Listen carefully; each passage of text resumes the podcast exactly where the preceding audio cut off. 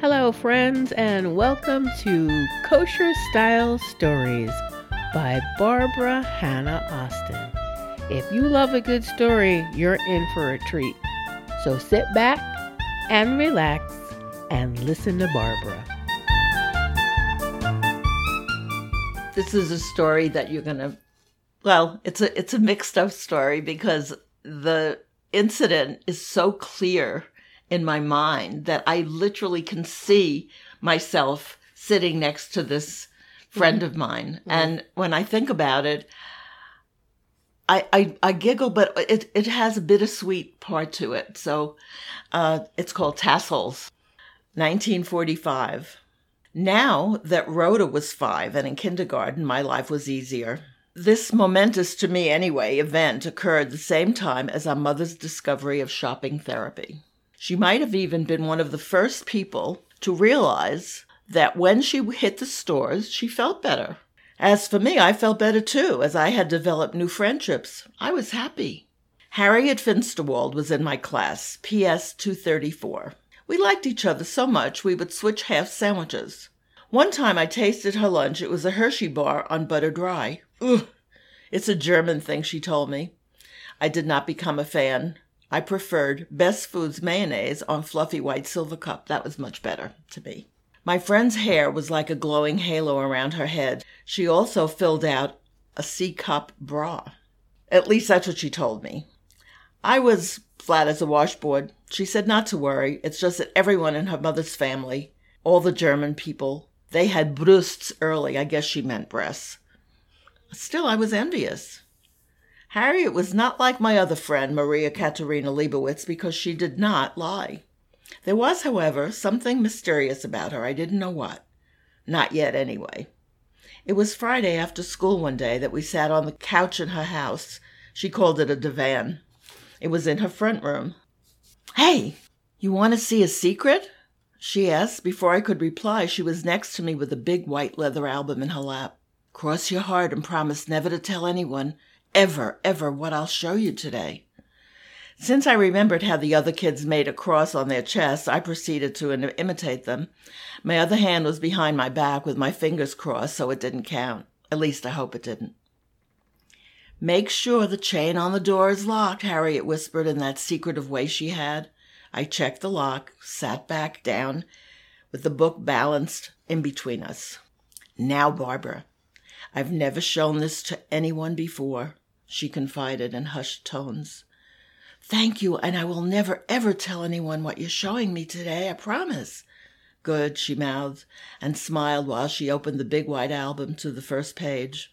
You know, Barbara, this happened a long time ago, way before my mother was married. In fact, she was only seventeen. Oh my God, I said a bit too loudly. With two fingers on her lips, Harriet shushed me and smiled as we looked at her mother mostly naked, with tassels on her nipples and a string under her belly button that had one slightly bigger tassel meant to hide, I thought, or point to her down below. Printed across the top of the photo in big black lettering was Flaming Mamie Stover, appearing nightly, New Jersey's hot tamale. Harriet turned turned each page with great care and love. One picture was more beautiful than the one before, and if possible, more darling. There were loose ones, some of them signed with a red lipstick kiss. How long we sat there with the white album, I don't remember. I do recall picking my favorite glossy. Glossy was a new word for me. Mrs. Finsterwald was turned from the camera, but her face was toward it. She had a hand up as if to say, Bye bye. Sadly, not more than a year or so after that Friday, Mrs. Finsterwald took to her bed. It wasn't long before she became a resident of a home where on Sundays Harriet's father would take her to visit. I was told she never asked for the white album. What troubled me for a long time as a child was why I didn't tell Harriet to tell her mother to go shopping, or as we called it, hit the stores. Many years later, the truth came to me, albeit late, when I became aware that it was nothing, absolutely nothing in this wide world that could ever hold a candle to the time she was flaming Mamie Stover. So, what was? Did you ever find out what was going on with Mrs. Finster? No, I was I was too young. I just knew she was sick. Mm, You know, hmm Yeah. so it it was like we all had mothers at home. Although my mother wasn't well, she was home, Mhm. and that no one looked upon being depressed as a sickness. Melancholy, melancholy, I think they called it then. It wasn't so terrible. And then if it really got bad, they did have shock treatments. Mm. But we had someone in in our family that had that. My my uncle by marriage, and it was too scary to even think about. So Mhm. you just didn't go there. Yeah. You just made believe you were okay. Kosher Style Stories are written and read by Barbara Hannah Austin, with episodes produced and edited by me, E.L. Richards, for Fat Femme Media in association with Big Shtick Productions. If you enjoyed this episode, subscribe now on Apple Podcast, SoundCloud, or wherever you're listening to this right now.